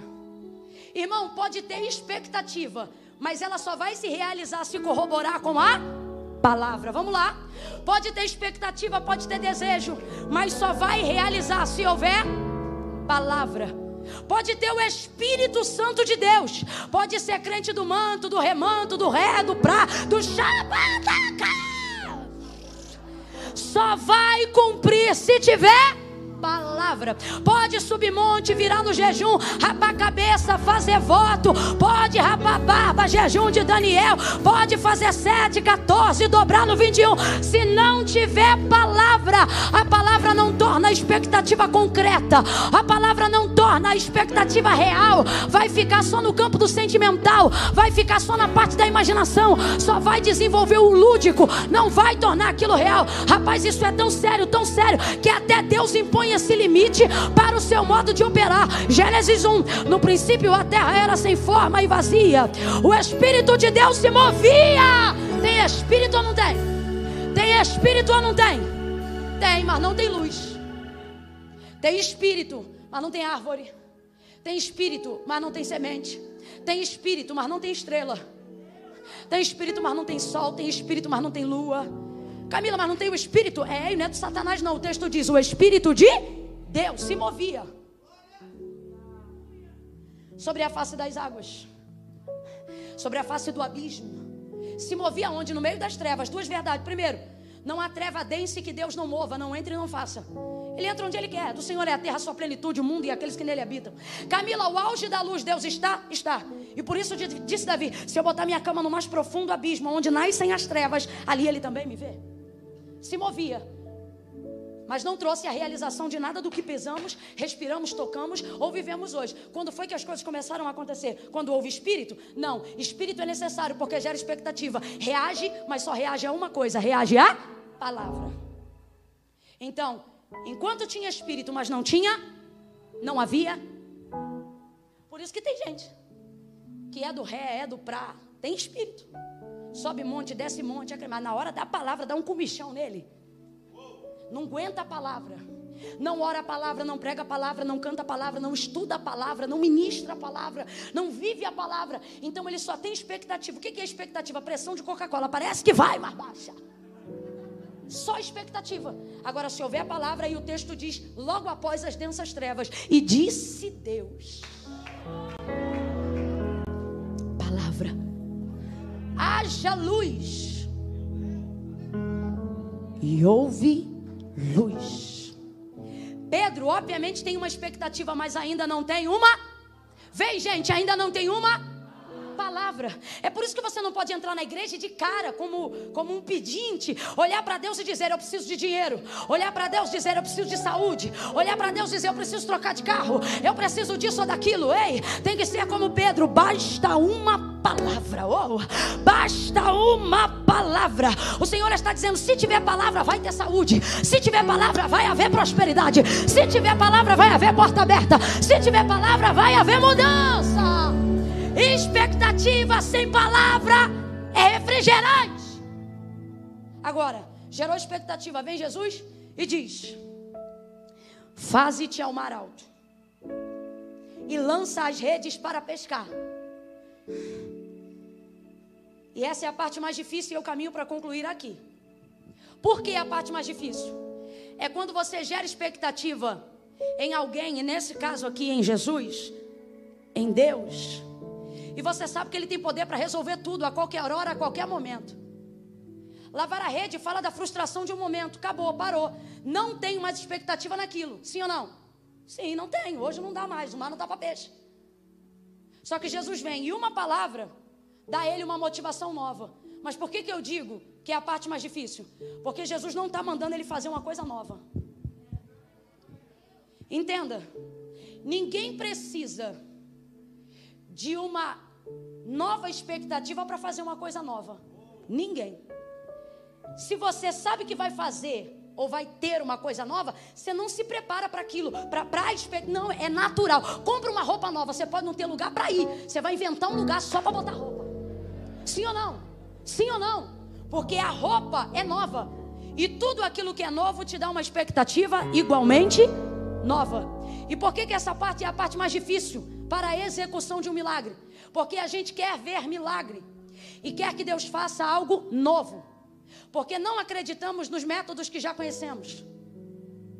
E ficamos frustrados quando damos continuidade fazendo aquilo que é certo, mas percebendo que mesmo fazendo o que é certo, a coisa não dá certo. Então você não quer continuar fazendo o que você sabe fazer. Você não quer continuar entrando onde você entra, pregando o que você prega, orando o que você ora. Porque você está em busca de um resultado. E quando você vê que o método que você aplica não, não traz para você o resultado que você espera, você pensa na sua cabeça: qual é a primeira coisa que eu tenho que fazer? Isso é lógica. Mudar o método, sim ou não? Aí você está olhando para um homem que tem poder para, caso quisesse, dizer assim: joga a rede na areia. Podia ou não podia? Se ele quisesse, podia ou não podia? E hoje a ciência ia dar um jeito de explicar isso. E Pedro jogasse na areia e quando puxasse, tivesse peixe pulando no deserto. Não, Deus faz. Você cria a expectativa de que Deus vai te dar um método novo, porque você está cansado de ser esse velho pregador. Porque você está cansado de ministrar a palavra desse jeito. Porque você está cansado de fazer sempre as mesmas orações e ver que as pessoas que são alvo das mesmas orações ainda não se salvaram, ainda não se libertaram, ainda não se converteram. Você está cansado de orar na mesma casa e ver que não consegue mudar de casa. Você está cansado de orar para Deus combater o mesmo tipo de pecado e percebe-se ainda amarrado a vícios e maus hábitos. Então, quando você vê que o método não dá o resultado esperado, tudo que você espera de Deus é que Ele altere o método para você conseguir o resultado. Então você vem no domingo de manhã buscando de Deus um método. Você ora a Deus buscando de Deus uma nova direção. Você busca a Deus dizendo: faz o que o Senhor nunca fez, faz alguma coisa nova. Então você cria essa expectativa. Por quê? Porque Deus pode, porque Deus é, porque Deus faz, porque Ele é novidade. Mas a parte mais complicada é quando eu espero de Deus o novo e Ele me diz: vai lá e pratica o velho. É muito difícil. Por quê? Porque ninguém precisa de uma expectativa nova para fazer uma coisa nova. Mas quando Deus quer chamar alguém, Ele afere a maturidade dessa pessoa, Ele afere as habilidades dessa pessoa. Ele está te chamando dentro do conjunto do que você pertence. Então Ele não quer desfazer de você para te chamar, Ele te chamou justamente por causa do que você faz. Então não é da vontade de Deus mudar tudo para te chamar, é da vontade de Deus. usar o que você tem, trabalhar com quem você é. Porque o que levou ele a essa praia não foi apenas buscar um homem, mas buscar um pescador. Camila, como é que você sabe disso? Porque ele não disse, vem comigo, ele disse, venha pescar homens. Deus está associando aquilo que ele faz, aquilo que Deus quer fazer. E por que que é essa parte difícil? Porque você está buscando de Deus um método novo. E essa parte é muito difícil. É quando Deus olha para você e você diz: "Eita, Deus vai fazer algo novo". Aí Deus diz: "Vai lá e continue orando por esse mesmo marido, como? Do mesmo jeito que você vem orando". É difícil. Quando você pertence a um ministério que não é esse, vai ver, está visitando aqui nessa, nessa manhã. E aí você diz: Eu vim hoje aqui receber uma direção, porque eu quero saber se eu vou, se eu saio da minha igreja para ir para a igreja X ou Y. Aí Deus usa a boca da pregadora por intermédio da palavra e ele diz assim: nem para X, nem para Y. Continua adorando na sua igreja, continua orando na sua igreja, continua ministrando na sua igreja. É mais fácil para quem está aqui hoje Dizer, Deus, me dá motivação para que eu consiga um casamento. Sabe o que é difícil? Orar a Deus hoje e dizer, Deus, me dá uma motivação nova para continuar convivendo com esta mulher antiga. Porque mulher não envelhece. Eu preciso. Ei, você acha nobre viver algo novo? Sabe o que é nobre? Ver um pastor que foi inserido no contexto pastoral ver ele se frustrar como pastor, ver ele cair como pastor, ver ele se levantar como pastor. Quando eu digo cair é tentar, ver ele oscilar como pastor, ver um dia a igreja dele tá cheia, outro dia a igreja dele tá vazia, e você sentar na cadeira com ele, ver a frustração de quem está lavando uma rede, e você perguntar, pastor, o que você gostaria de ser se você não fosse pastor? E ele olhar para você. E apesar de dirigir uma igreja há tanto tempo e de e ter embate com tantos problemas que se repetem, traições, decepções, picuinhas, disputas e etc. E ele poder dizer: eu poderia ser empresário, eu poderia ser advogado, eu poderia ter idade ainda para correr atrás de um currículo, para fazer isso ou aquilo, mas ele olha com os olhos brilhando para você. Ele está pegado no giraia, como diz o pentecostal. Ele está doido, tem um monte de coisa acontecendo. A saúde dele já foi abalada por causa do ministério, mas você olha nos olhos dele, os olhinhos estão brilhando e ele te responde: Eu não conseguiria ser nenhuma outra coisa, porque eu nasci para ser isso. Eu tenho convicção de que é isto que eu sou e é isto que eu vou continuar é alguém que consegue se manter com uma motivação nova, mesmo tendo que continuar aplicando um método antigo. Deus está dizendo a alguém: você não precisa de orações novas, você precisa de uma expectativa nova. A palavra e a direção de Deus vai realizar vai concretizar o resultado que você deseja. Mas para isso, Deus não precisa te dar uma nova esposa. Deus não precisa fazer você ter um novo filho para te fazer esquecer as decepções do anterior. Você não precisa trocar de igreja para viver o renascimento do seu ministério. E por que que essa é a parte mais complicada? Porque eu espero que Deus me diga algo novo e ele diz: "Vai lá e continue fazendo o velho". Como assim, Camila? Volte para o mesmo barco. Use a mesma rede e vá para o mesmo mar. Deus vai dar uma direção, Jesus vai dar uma direção, vai, mas o barco é o mesmo, a rede é a mesma e o mar ele já conhece. E Jesus está dizendo: volta para lá. É muito difícil quando você espera algum novo e Deus já começa com a palavra dizendo: volta. Ninguém quer ouvir um volta, todo mundo quer ouvir um vai. É muito difícil.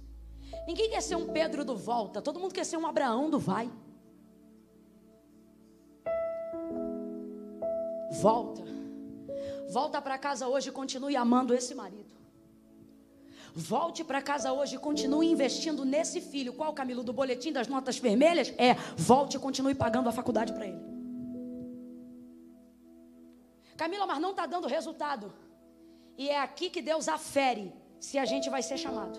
Ou melhor, chamado a gente está sendo, se a gente vai ser escolhido. Por quê? Porque Jesus sabia que ele ia pegar a maior quantidade de peixes que já pegou na vida, sim ou não, igreja? Sim ou não, igreja? Jesus podia, já sabendo que o método era velho, dar a motivação nova, animando ele com o resultado. Pedro, pode voltar. Pode segurar a mesma rede, entrar no mesmo barco, voltar para o mesmo mar. Porque você vai pegar peixe, filhão, como nunca pegou antes em toda a sua vida de pescador. Mas Jesus não fala o resultado. Por quê? Porque Ele não está chamando e não quer usar pessoas para ser alvo de milagre, pessoas que só olham para o resultado. Por quê? Jesus não procura pregadores que só olham para o resultado, pastores que só olham para o resultado, mães e pais que só olham para o resultado, filhos que só querem o resultado. Ele está procurando pessoas que sejam fiéis aos métodos. Ele tem a palavra de Deus, o método é a palavra, é a direção. Vai e joga, faz assim palavra, enviou sobre ele a sua palavra. Tanto que Pedro diz: Já pesquei a noite inteira, estou voltando agora de manhã. Não peguei nada, mas sobre a tua palavra, teu método, tua direção, teu comando, eu vou lá e vou fazer de novo o que eu fiz a noite inteira. Aí Jesus sabe que ele vai pescar peixe como nunca pegou na vida, mas não diz para ele. Poxa, se dissesse ia animar, né? Porque uma coisa é você morar a 15 quilômetros de distância da minha casa. Uma coisa é você ter que pegar um mototáxi, um ônibus e o um trem para chegar na minha casa. E eu ligar para você e dizer: vem aqui. Qual é o método? Um mototáxi, um ônibus e um trem. Você vai pensar, vai dizer: meu Deus, mas vou lá fazer o quê? Outra coisa é eu dizer: vem aqui em casa que eu estou com um negócio para te entregar. Meu irmão podia ter no meio desse translado dois barcos, um cruzeiro, um avião. Dependendo se você sabe que eu estou com o que você quer, você rasga o continente e vai para lá, sim ou não? Porque aquilo que eu sei que eu vou receber me dá motivação para cumprir o método. Se isso é verdade, por que Jesus não conta para ele o resultado? Porque quem vai pelo resultado corrompe a integridade do método porque está indo pelo resultado. E Deus, Jesus, não quer que ele vá pelo resultado, quer que ele vá por fidelidade ao método. Ao método. Ele diz: "Por que mandas?" Lembra dele no mar? Quando estava o barco sacudindo? Isso aqui é experiência do chamado. O barco está sacudindo, está todo mundo com medo. O texto diz que haviam ondas que açoitavam a embarcação. O vento soprava e fazia barulho. Jesus olha de longe, Mateus 19. O povo olha Jesus, perdão, os discípulos olham Jesus e gritam de medo: Ai, é um fantasma! Jesus está de longe, tem vento, tem água, está difícil de enxergar, mas a voz dele é bem audível sobre as águas. Salmo de número 29. Aí eles conseguem ouvir a voz de Jesus, mas ainda não tem certeza que é Jesus. Como é que sabe que não tem certeza? Porque Pedro diz assim: se for ele, ele vai me mandar fazer uma coisa que eu sei que eu só sou capaz de fazer pela ordem dele. Por quê? Porque eu já fiz coisas que não deram certo, só deram certo porque eu as refiz pela palavra. Aí ele olha para Jesus e diz: Se és tu mesmo, manda. Se és tu mesmo, libera a palavra. Se és tu mesmo, dá o comando. Se és tu mesmo, libera a ordem para que eu vá te encontrar por cima das águas. O Senhor não dá um sermão grande, não. Ele só diz assim: vem. Tem duas maneiras de ver. Mateus 14. Primeira. Perdão, não é Mateus 14, não. Lá ele. É, é Mateus 14, sim. Lá, duas perspectivas. Primeira, você pode dizer: Pedro andou sobre as águas. Mas eu vou ser sincero: alguém anda sobre as águas? Sem prancha? Não. Então a segunda perspectiva é: Pedro andou sobre a palavra. O que é a palavra? A palavra é a ponte que une o meu método ao resultado. Por que, que Pedro não foi voando? Porque Deus não vai eliminar a disciplina do método só para você ter o resultado. Porque Deus não está olhando e escolhendo filhos para viverem o resultado. Deus está levantando filhos para saberem se eles são disciplinados, para saber se eles são submetidos, para saber se eles são subordinados à Sua palavra. Por quê? Porque haverá momentos que você vai ter que ter coragem de executar a palavra sem ter expectativa no resultado. É Jeremias, vai lá e fala, mas o povo não vai crer. Mas eu não te chamei para dar resultado, eu te chamei para cumprir o método. Entrega a palavra. Jesus sabia que ele ia pegar peixes, como nunca pegou, mas não anima ele. É por isso que tem gente frustrada e arrebentada. E que fique. Camila, isso é praga? Não. Consequência de quem se corrompeu no método, olhando para o resultado. Pregador que só prega para pagar conta, só vai pagar conta, o miserável. Porque ele ouviu alguém dizendo: vai lá e tenta. Ministério não é para quem tenta. Ministério não é cabide para desempregado de quem não deu certo na área A, na área B. João 15: Não fostes vós que escolhestes a mim, mas o que vos escolhi a vós. Camila, o que eu faço para ser chamado? Você não faz. Você não faz. Você é. Você não faz. Camila, mas se eu meter um, né? Você não vai fazer. Não vai fazer. Ó. o Gabriel, anjo Gabriel chega para Maria. Você vai gerar. Eu sou virgem. Você vai gerar e vai dar luz ao filho de Deus. Quando ela diz como se dará isso, que é a mesma palavra que Zacarias, o esposo de Isabel, sacerdote, fala quando recebe a visita do mesmo anjo. Como se dará isso? Para Zacarias, o anjo diz assim: Você vai ficar mudo. Ué, mas usou a mesma palavra de Maria. Mas para ele teve sentença. Vai ficar mudo até o dia do nascimento do teu filho. Porque o como se dará ele, o como se dará que ele fala, significa isso, a palavra é a mesma. A transliteração do verbo é a mesma. Só que Deus não vê só o que sai de fora, Deus vê qual é a fonte que te mandou dizer. Avalia a intenção. A palavra é a mesma, mas a intenção é diferente. Quando Zacarias diz como se dará isso, a intenção é Isabel é estéreo. A intenção é Isabel não pode dar a luz. No fundo, no fundo, se fosse no século 21, você está louco. Maria, a mesma frase. Como se dará isso? Só que quando ela diz como se dará isso, ela não está dizendo não tem como acontecer. O que ela está dizendo é o que eu faço para cooperar. Olha a diferença de quem está disposto ao método. Como se dará isso? Ela está dizendo isso aqui, ó. O que eu faço? Vamos lá, ela está dizendo o que eu? O que eu? Olha a resposta do anjo: Descerá sobre ti o Espírito Santo, e o poder do Altíssimo te envolverá. Vamos traduzir? Vamos interpretar? Olha o que, que o anjo está dizendo para ela: Você não faz nada. Por quê? Deus não te chamou para fazer. Quem vai fazer ele? Ele só quer que você seja. É só para você continuar sendo a Maria pura, a Maria santa, a Maria humilde, a Maria simples, a Maria obediente. Por quê? Porque Deus não está te chamando para você fazer. Quem vai fazer é Ele. Ele só te chamou porque você é. Volta para cá, Lucas 5. Por que eu devo ser fiel ao método? Porque só Deus tem autonomia de resultados. O médico estuda, conhece a anatomia do paciente, trabalha o caso do paciente, mas ele sempre diz se a cirurgia é de risco, porque ele pode ser o melhor, o hospital pode ser o melhor, mas o resultado de sucesso geral não depende só dele nem do paciente, mas de uma combinação de fatores. A ciência vai dizer o quê? Uma lista. Eu vou dizer o quê? Deus. Ontem, anteontem, estávamos ouvindo um testemunho. Duas pessoas. Uma tomou um tiro, morreu. Outro tomou dez. Rosto, pescoço, coluna. O que tomou um morreu. O que tomou dez estava contando testemunho na igreja. Deus. Amém? Vai, vai, e seja fiel ao método. O que, que as pessoas querem hoje no século 21? Um método novo.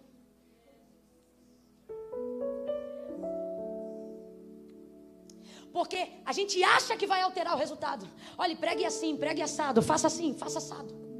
Seja isso, seja aquilo. Isso aqui é muito sério. Guarde o que eu vou lhe dizer se você não gravar nada do que eu falei nessa uma hora e vinte minutos. Nada do que eu falei você gravou, grave isso. Nem tudo que está dando certo significa que foi feito do jeito certo.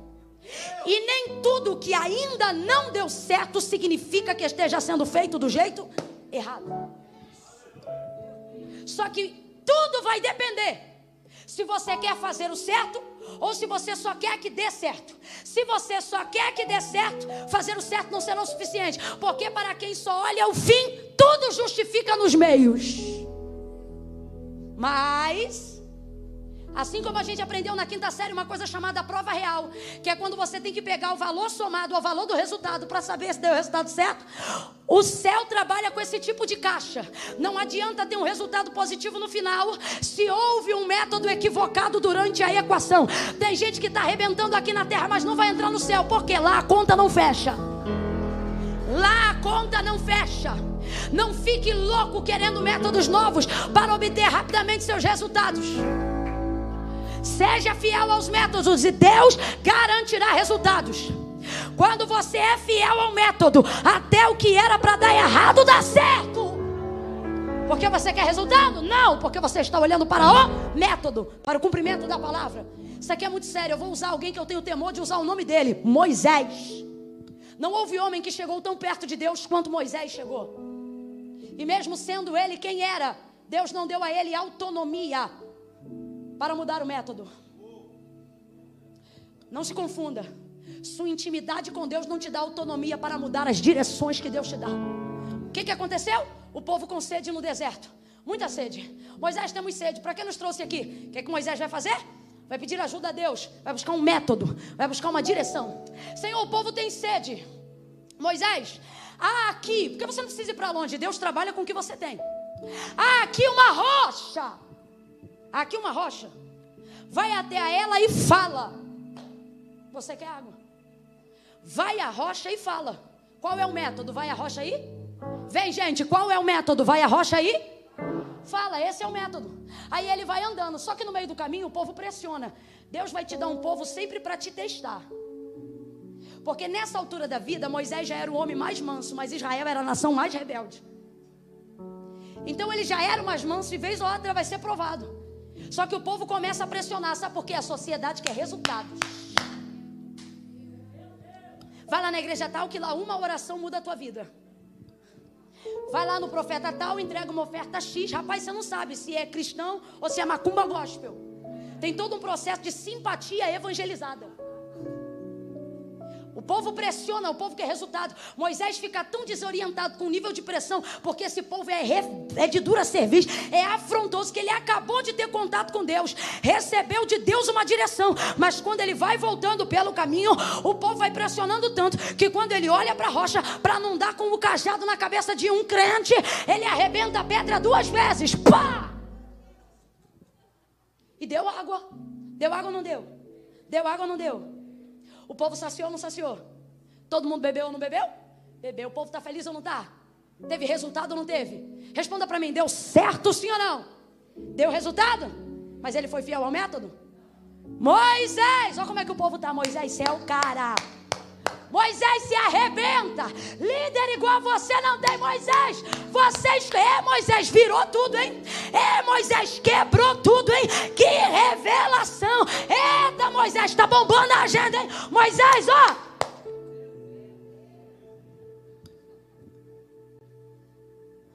Os funcionários aplaudem a empresa fraudulenta, porque ganharam um monte de cesta básica que foi roubo de um caminhão. Meu chefe é top! Deu pernil, deu isso, deu aquilo. Aumentou meu salário três vezes, claro. Ele tem receita bruta e deveria dar 27% e 30% para o imposto de renda, mas ele come todo mês, todo ano. E você está lá dizendo: não importa, importa é que a gente está tendo resultado. Deus diz: Moisés, vem cá. Não te disse eu falar, rocha, mas porque tu feriste, eu vou dar a terra que jurei aos seus pais que lhe daria, e somente a geração de Josué e Caleb lhe entrarão, porque este povo perecerá neste deserto. Mas tu, Moisés, não entrará. Vai ver, mas não vai entrar. Tá vendo aquele monte? Sobe ali e morre lá. A quem muito é dado, muito é quando Deus chama alguém que é fiel aos métodos, métodos, se ele no caminho se corromper com o resultado, é melhor que Deus leve logo. Para não perder a pureza do ministério, para não perder a pureza da chamada.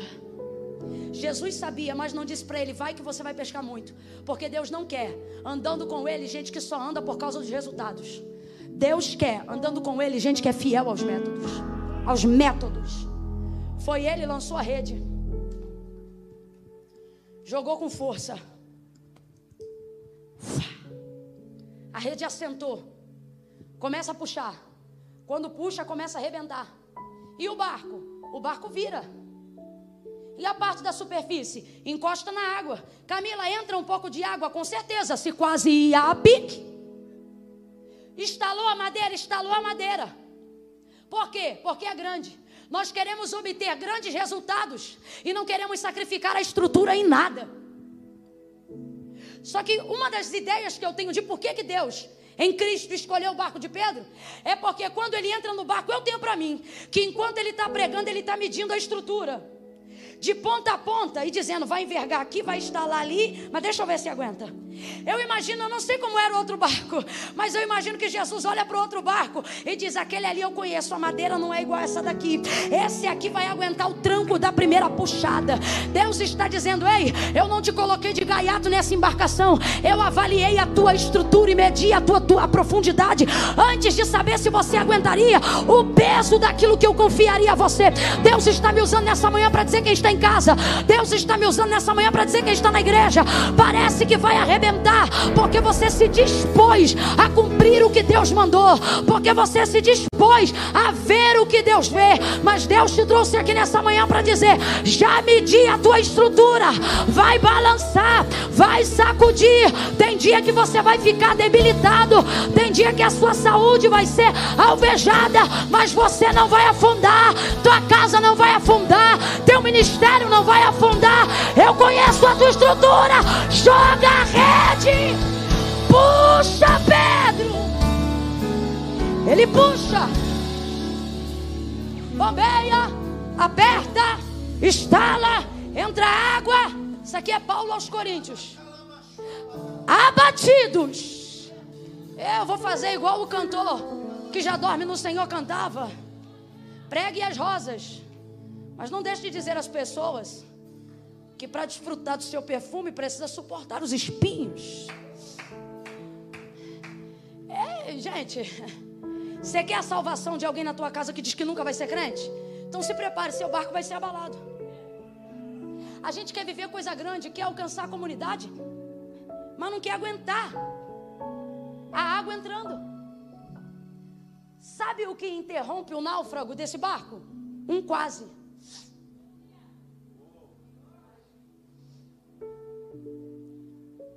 Deus vai elevar a extensão dos teus limites. Para quê? Para você entender que você pode ir além do que imaginava.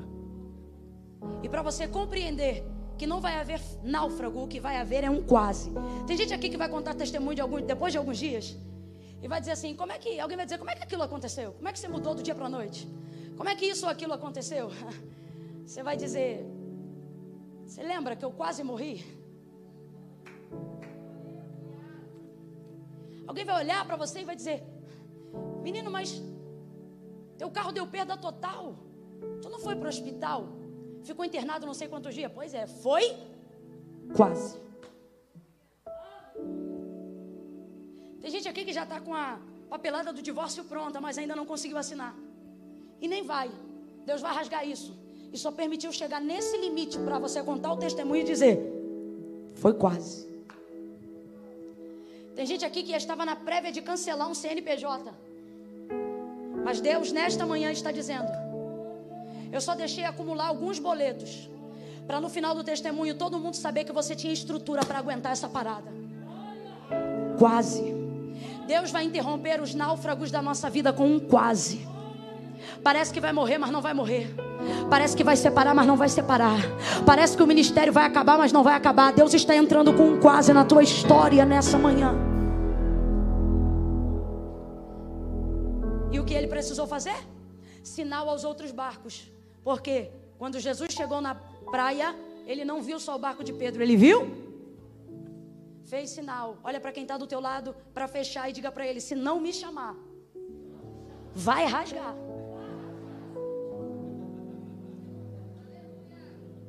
Milagre é coletivo. Se não for para a glória de Deus, se não for para abençoar, por que, que o Senhor escolheu José entre seus irmãos? Porque eles podiam até ter sonhos, mas os sonhos de José eram, eram únicos que começavam com a palavra estávamos.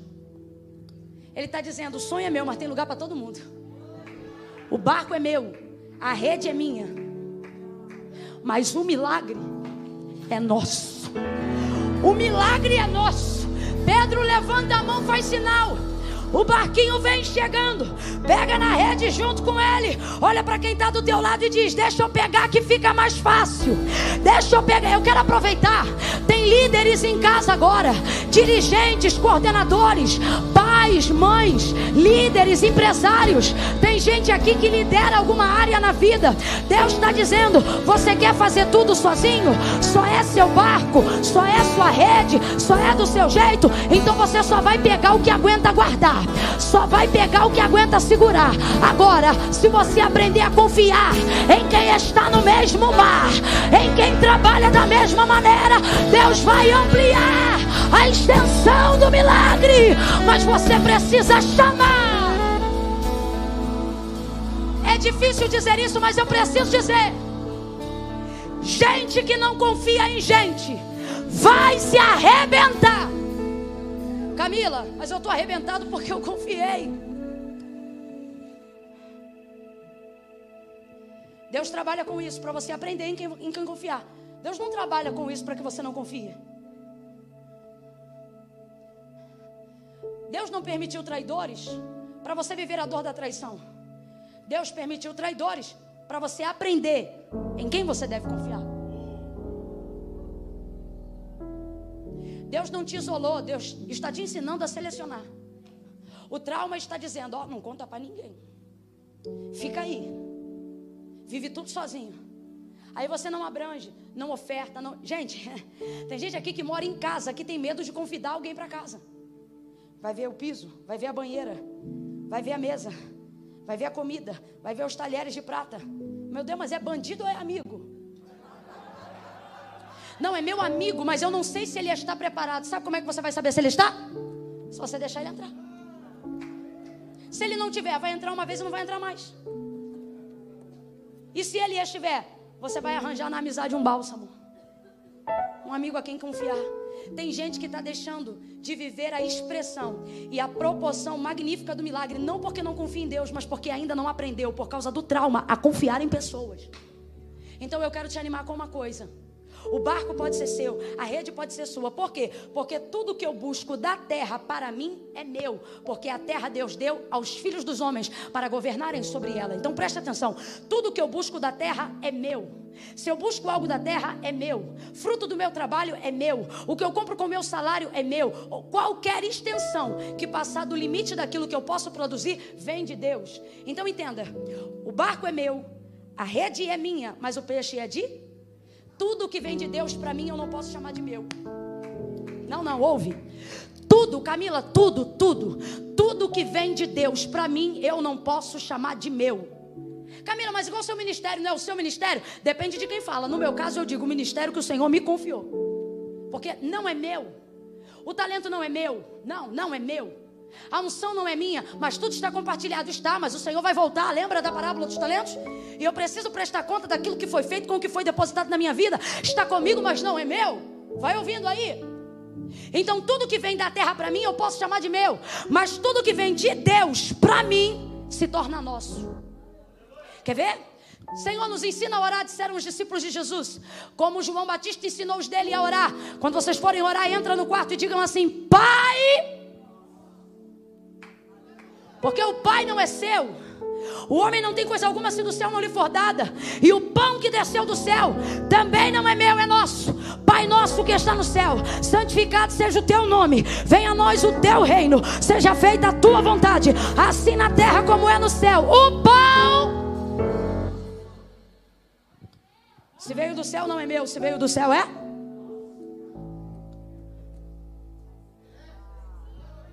Pedro, o barco é seu. A rede é sua. Ops, a fé é sua. Mas o milagre é. Olha para o teu irmão e diz: Deixa eu puxar com você. A empresa é sua, mas o milagre é nosso. É Deus que está prosperando, então é nosso. O CNPJ é seu, mas a alegria é nossa. A glória é de Deus, mas a comunhão é nossa. Fica de pé do teu lugar em nome de Jesus. Aleluia.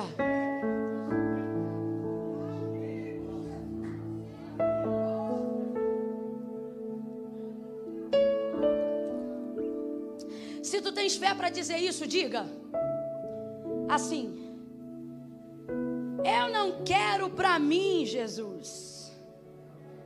Ih, tá egoísta, hein? Diga assim: não é só para mim, Jesus. Melhorou. Diga, eu quero para todos nós. Senhor, eu não quero enriquecer para dizer eu tenho. Eu quero enriquecer para cobrir quem não tem. Senhor, eu não quero prosperar para dizer eu venci. Eu quero prosperar para que outros possam vencer também. Mas se o Senhor vai abalar a minha estrutura, se o Senhor vai mexer comigo, eu aceito. Por quê? Porque você está servindo um Deus que nunca permitirá com que você execute um método cujo resultado te destrua. Lembra da oração de Paulo e Silas na prisão? Isso aqui é coisa louca. Para para analisar. Os dois estão orando no terceiro pátio do cárcere inferior, subsolo. Tem andares em cima deles. Eles começam a orar e houve um abalo sísmico. Em qualquer terremoto, que está embaixo funde primeiro. Eles fazem uma oração que produz um abalo. Se não vem de Deus, os primeiros a morrerem pela oração que fizeram são eles mesmos. Só que Deus nunca vai trabalhar de um jeito cujo resultado do que ele está fazendo seja a sua destruição. Deus não luta contra Deus. Se o que ele está te mandando fazer é uma direção que ele te deu, você não vai sucumbir embaixo do que ele te mandou fazer. Você não será destruído na direção que ele te mandou fazer. Camille, como é que eu sei disso? Com a garantia de que você está na direção de Deus. E como é que eu sei que eu estou diante da direção de Deus? Se você estiver na palavra. Não é um hino, não é uma poesia, é a palavra. Ela vai te dar a garantia de que o resultado será puro e não vai destruir sua embarcação. Porque Deus não vai permitir nenhum ministério, nenhuma unção, nenhum comportamento, nenhuma atitude, nenhuma empresa que no final o resultado seja sua própria destruição. Deus está preservando a nossa estrutura. Agora, você quer que gente na sua casa seja salvo e acha que você não vai ser abalado enquanto busca isso? Pare de ser frouxo. Você que escolhe a proporção do milagre. Sou eu, Camila? É. Por quê? Porque Deus não quer te destruir. E se para não te destruir Ele não tiver que te dar, Ele deixa de te dar. Agora, se você é daqueles que está arrebentado, mas você diz, Deus, estou lanhado, estou cansado, estou moído. Mas se o Senhor tem comigo, se o Senhor quer para mim, se o Senhor quer me dar, eu estou aqui, manda. Vai instalar vai doer, mas eu não estou disposto a que tu entregue para outro aquilo que eu quero para mim, ou aquilo que tu queres me entregar. Se você quer, então faz igual Ezequiel, aprende a gemer quieto. Hum. Hum. Aprende a dar o tudo bem da sunamita. Tudo numa boa. O couro está comendo em casa. Uma boa. Que isso, hipocrisia? Não. É que avaliando o que Deus vai fazer, já avalio o que eu vou passar. Mas como eu sei o que Deus vai fazer, vou passar.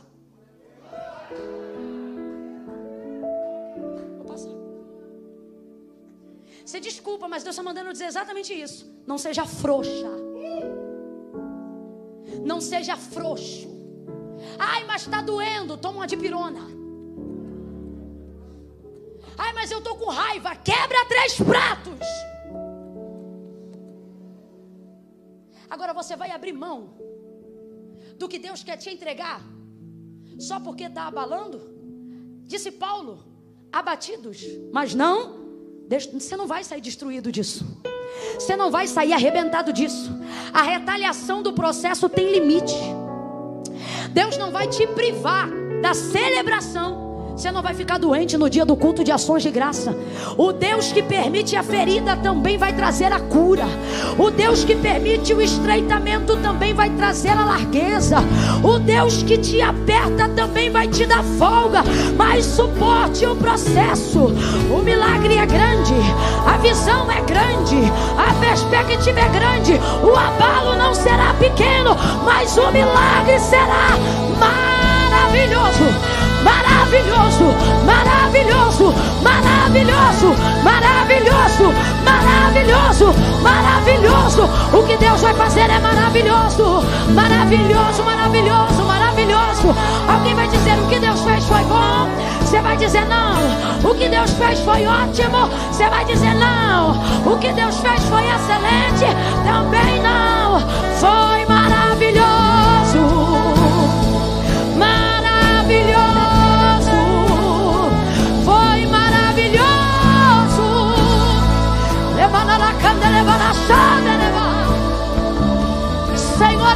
De Jesus, nessa manhã, Senhor. Avalie a estrutura da embarcação de cada um aqui. Avalia o barquinho de cada um aqui. E se tu vês nele e nela estrutura para aguentar as grandes coisas do Senhor, faz tudo que lhe apraz e não poupa e nem limita nada do que o Senhor tem por causa do abalo. Em nome de Jesus, prepara corações aqui para começarem a compreender a envergadura da visão, a abrangência do milagre. Mostra para ele e para ela que ele e ela é apenas um um barco, é apenas um instrumento de atuação para que o milagre seja compartilhado, para que a tua projeção seja reverberada na cidade, no campo, na faculdade, na empresa, em casa, na igreja. Expande o raio de atuação. Expande de atuação. Nós queremos peixes para a multidão, peixes para casa, peixes para o barco vizinho. Nós queremos ser fiéis aos métodos. Nós queremos te entregar na mão a glória dos resultados. Oh Deus, coloca uma expectativa nova. Coloca uma expectativa nova para que este homem continue a fazer o trabalho, continue a desenvolver a chamada, continue a fazer o que o Senhor ensinou ele a fazer. Não deixe essa mulher desistir, não deixe esse homem desistir. O método é antigo, mas a motivação é nova nesta manhã. Dá-lhes uma motivação nova nesta manhã. A todos aqueles que estão acompanhando pela internet, dá-lhes uma motivação nova nessa manhã uma expectativa nova nessa manhã. Quando eles chegarem no trabalho na segunda-feira, quando eles tiverem que agir as coisas que vão precisar agir na segunda-feira, dá a eles uma expectativa nova, uma motivação nova. Em cima daquela mesma mesa, trabalhando com esse mesmo chefe, ensaiando nesta mesma igreja, ministrando, quem sabe, o mesmo sermão mas com uma motivação nova. Eleva a expectativa do teu povo, para que eles possam suportar a grandeza do que o Senhor quer fazer. Em nome de Jesus, eu oro com a tua igreja agora e os abençoo, lhes enviando esta palavra, para que eles possam começar as atividades dessa semana sobre esta palavra e que tu possas, ó Deus, revelar os resultados para aqueles que são fiéis aos teus métodos. Em nome de Jesus. Quem concorda, diga. Amém.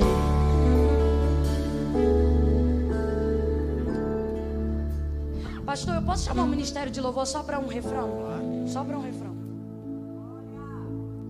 Enquanto eles vão adorar apenas um refrão bem rapidinho. Porém, não será insignificante. Será curto, mas não será pequeno. Será pouco, mas será relevante.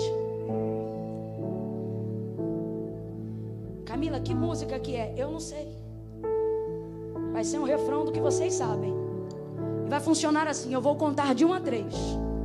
Quando eu disser três, se aqui dentro tiver alguém que acredita nos resultados, mas ainda não conseguiu abraçar os resultados, porque não consegue ser fiel aos métodos. De quem você está falando, Camila? De gente que está na igreja nessa manhã de domingo, mas se afastou dos caminhos do Senhor. Aí você veio porque queria receber de Deus uma palavra e recebeu. Só que você precisa ser fiel à palavra que você recebeu. Se você crê, executa. E sabe qual é a maneira de viver o resultado? Sendo fiel ao método. E qual é o método? Não foi Camila nem igreja que inventou, foi Jesus. Jesus disse: Aquele que me confessar diante dos homens, eu também o confessarei diante do meu Pai que está no céu. Olha o que ele diz. Mas aquele que se envergonhar de mim diante dos homens, por quê? Porque o maior problema de quem não confessa Jesus como Senhor não é porque não crê, tanto crê que está aqui. Tem gente que está acompanhando na live que podia estar tá botando qualquer som para rolar em casa, mas parou nessa manhã, está almoçando com o prato diante da mesa, mas não consegue comer porque está sendo alimentado pela palavra. Aí eu pergunto assim: você é crente? A pessoa diz: não, só gosto de ouvir, mas eu te afirmo, você é crente. Porém, ser crente não faz de você salvo, porque crente, os demônios também são e estremecem ao som de seu nome do nome de Jesus. Para ser salvo, tem que confessar. Aí você diz, Camila, não precisa não. Eu vou ficar aqui no meu lugar porque Deus sabe do meu coração. Sabe, mas não concorda. Porque não foi Camila, foi Jesus que disse: Quem me confessar diante dos homens, eu confessarei diante do meu Pai que está no céu. Olha o que ele diz. Mas aquele que se envergonhar, por que envergonhar? Porque o maior problema das pessoas não executarem o método da confissão para alcançarem a salvação, não é porque elas não creem, é porque elas têm vergonha. Então, assim, eu creio, só não vou porque eu tenho vergonha. Eu creio, só não confesso porque tenho vergonha. É por isso que o Senhor diz: também vai ficar envergonhado. Camila, então o que eu faço se eu tenho vergonha? Eu também tinha. Eu vim para o altar de Deus com um palmo de bermuda, com uma camisete piu-piu e uma bermuda centropé. E minha barriga nunca foi sarada, era uma visão do inferno. Mas eu fui. Camila foi com vergonha? Fui. Por quê? Porque a vergonha é passageira, é só no ato. A salvação é eterna. Então você não pode, por causa do que é passageiro, perder aquilo que é eterno. Você que está em casa, eu quero pedir que abram os comentários do chat de quem estiver acompanhando a transmissão ao vivo agora. Porque se você está em casa e se afastou dos caminhos do Senhor, se você está aí aonde quer que você esteja, no fone, na televisão, no celular, eu vou contar de um a três, e quando eu disser três, eu só quero que se manifeste com confissão, dizendo: Eu, fulano de tal, entrego a vida hoje para Cristo. Quem reconhece que está afastado, quem sabe que se desviou dos caminhos do Senhor. Camila, eu sou de uma igreja aqui perto. Vou escrever porque eu quero oração. Não escreve que eu não estou te chamando. Camila, eu estou aqui na igreja. Eu sou do ministério vizinho, vim aqui para receber. Posso ir aí no altar? Não vem que eu não estou te chamando. Eu só estou chamando quem sabe. Camila, foi para mim, me afastei. Camila, me distanciei. A minha rede arrebentou. Eu me perdi dos propósitos. Eu cansei de ver gente dando certo, fazendo errado. Aí eu me cansei de fazer o certo. Mas hoje eu quero consertar. Está afastado, está distante. Não vem com essa de que está no coração, não. Confessa. Camila, eu preciso falar alguma coisa aqui? Não. Quando você vier, eu vou entender que isso é sua confissão pública de fé, porque estou sendo específica no convite. Para quem está em casa, vai começar a subir. Quem quiser entregar a vida para Jesus, eu, Camila, assim, assim. Eu, fulano de tal, confesso Jesus como meu Senhor hoje. Ou eu, fulana de tal, entrego minha vida, volto para os caminhos do Senhor hoje. Camille, o restante que está acompanhando a live, digita, manda a oração, reverbera a palavra de Deus pela fibra ótica, manda a palavra de Deus para os satélites de transmissão. Começa a colocar a oração aí, começa a dizer: convence Jesus. Eu conto um, toda a igreja local levanta a mão direita para o céu e começa a orar. Jesus quer salvar nessa manhã, Jesus quer libertar nessa manhã, Jesus quer trazer de volta aos métodos antigos. Eu eu conto dois. Não finge que está orando, não. É melhor um crente que não ora do que um que finge que ora. Levanta a mão e começa a orar. Começa a orar. Dois e meio. Camila, eu estou aqui. Sou eu. É você? Três. Enquanto o ministério de louvor adora, tira o pé do chão e volta para casa do Pai hoje. E você na internet, volta. Vamos lá, tudo bem. Vamos. Eu questionamentos. Está doendo, está sofrendo, mas escute o que eu vou dizer. Deus não dá pra gente provar maior do que podemos suportar. Teu amanhã será melhor que hoje. Meu amanhã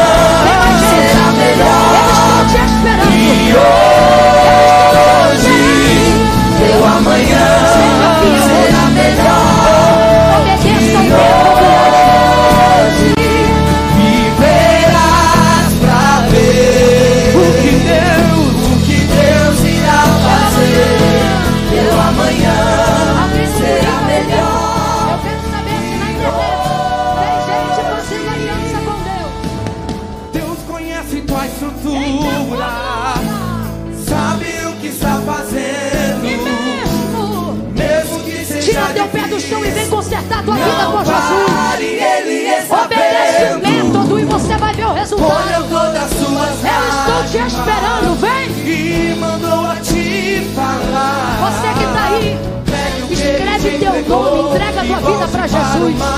Que é o teu lugar. Quem mandou largar a rede? Quem mandou você parar? Eu preciso saber. Tem alguém para me falar? Alto no lugar da tua vergonha, eu vou te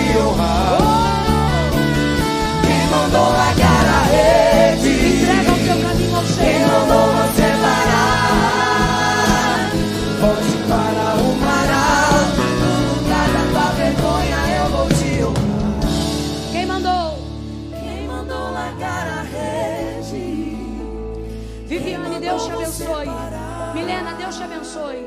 Isso aqui é gente vindo para Jesus. Eu, Tamires, Agostinho, aceito Jesus como meu Senhor. Eu, Jussara, reconheço Jesus como Salvador da minha vida.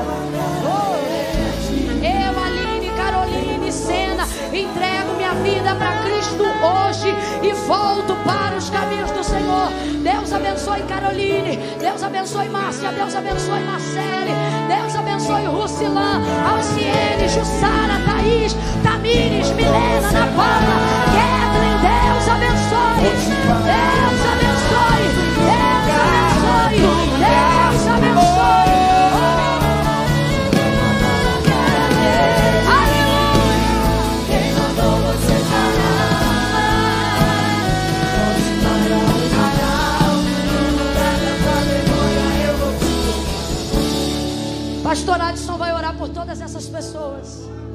Já pode orar? Amém, então. Igreja, levante a sua mão. Que igreja incrível. Vocês têm que conhecer essa igreja. É porque eu sou do Rio. Mas não sei não. Levante a sua mão. Tem gente que ainda está no lugar e diz assim, Camila, para mim servir a Deus é coisa séria. Você acha que eu estou brincando, menino? Não, Camila, é porque eu não sou casada. E vai continuar enrolada. Porque você não se conserta para vir. Você vem e depois conserta. E você não conserta, não consegue consertar, não é porque não quer. É porque Jesus disse: sem mim, nada podeis fazer. Camila, é que eu tenho uma situação tico-tico no fubá. Pois eu te digo, vem você, o tico-tico e o fubá. Talvez você está em casa e está dizendo, Camila, minha situação é mais grave. Ontem eu pedi 50 gramas de cocaína, estou aqui ouvindo a palavra, mas eu sei onde está guardado. Eu não estou mandando você pegar a droga e jogar fora agora. Quem convence é o Espírito. Eu estou mandando você pegar a sua vida e não jogar fora e entregar para Jesus agora. Levante a sua mão. Nós vamos orar por todas aquelas que aceitaram, que confessaram, que voltaram. E por aquelas que vão ouvir isso depois e vão entregar a vida para Jesus também. E por esse homem que teve coragem de trazer o barco dele, a rede dele.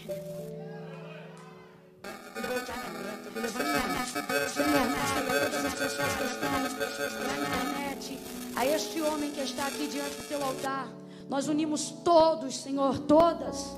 Agora na mesma oração, e como ministros de uma nova aliança e sacerdotes de uma nova geração, nós os abençoamos, nós declaramos a quebra do cativeiro, a restauração e a libertação completa. Nós estabelecemos a alegria dos seus nomes escritos no livro da vida. É, Senhor, eu te louvo porque o Senhor é quem faz a obra. Enche eles do teu espírito, ajuda eles em todo o processo necessário de libertação. Glorifica o teu nome. Nós ligamos na terra e te pedimos, liga no céu e ministramos sobre eles a alegria, a alegria, alegria, alegria, alegria, alegria, alegria, alegria, alegria, a alegria do Espírito Santo e os abençoamos no poderoso nome de Jesus. Quem concorda, diga. Aplauda o Senhor acima da sua cabeça por essas vidas. Deus te abençoe.